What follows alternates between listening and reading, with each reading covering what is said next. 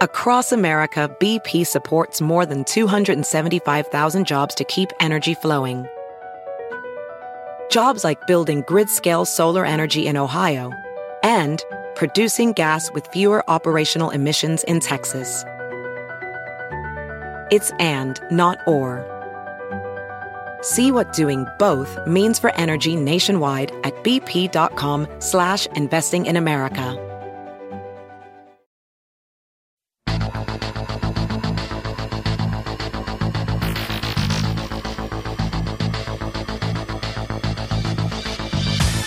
Welcome back to Everyday Einstein's quick and dirty tips for making sense of science.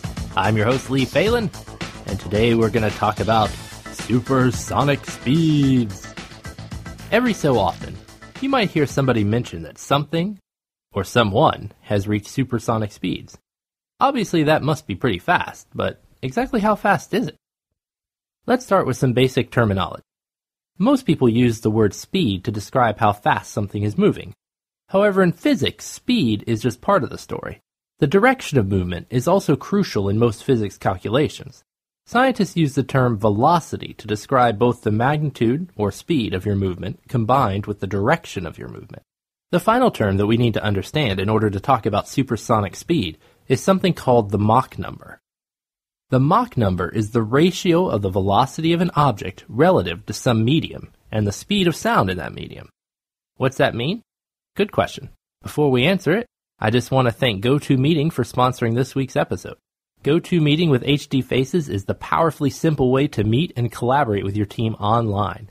Sometimes you need to collaborate with people all over the world, and trying to find a time to meet together in a place that's convenient for everyone just isn't possible.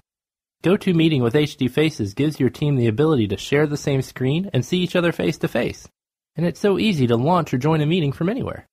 So try GoToMeeting free for 30 days. Don't wait. For this special offer, visit GoToMeeting.com, click on the Try It Free button, and use the promo code PODCAST.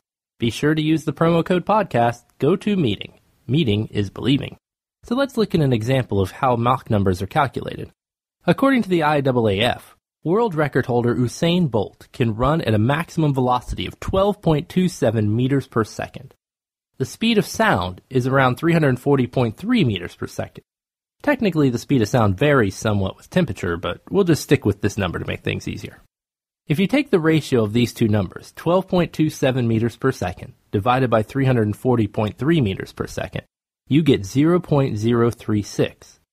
In other words, Usain Bolt can run at Mach 0.036. Those of you who have been listening to the Math Dude podcast and are good with fractions will notice that as Usain's velocity increases, the ratio of his velocity to the speed of sound approaches 1. If he were able to run at 340.3 meters per second, he would reach Mach 1. Scientists arrange Mach numbers along a scale for easier classification. Anything with a Mach number of less than 0.8 is considered subsonic. Between 0.8 and 1.2 is transonic, and from Mach 1.2 to Mach 5.0 is supersonic. The scale actually goes on beyond that to hypersonic and high hypersonic as well. The fastest land animal is the cheetah, which can reach a velocity of 33.5 meters per second. That's Mach 0.098, nearly triple that of the world's fastest man. Usain Bolt has some training to do if he ever needs to outrun a cheetah. Perhaps an easier way to break the sound barrier is by falling rather than running.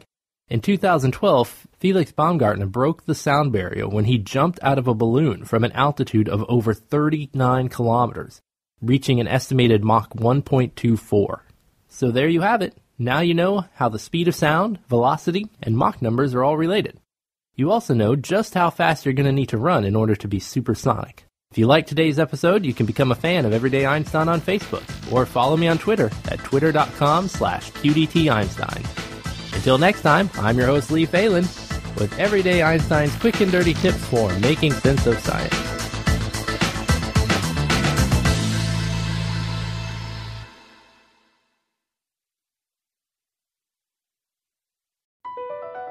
Across America, BP supports more than 275,000 jobs to keep energy flowing. Jobs like updating turbines at one of our Indiana wind farms, and producing more oil and gas with fewer operational emissions in the Gulf of Mexico. It's and, not or. See what doing both means for energy nationwide at bp.com/investing in America.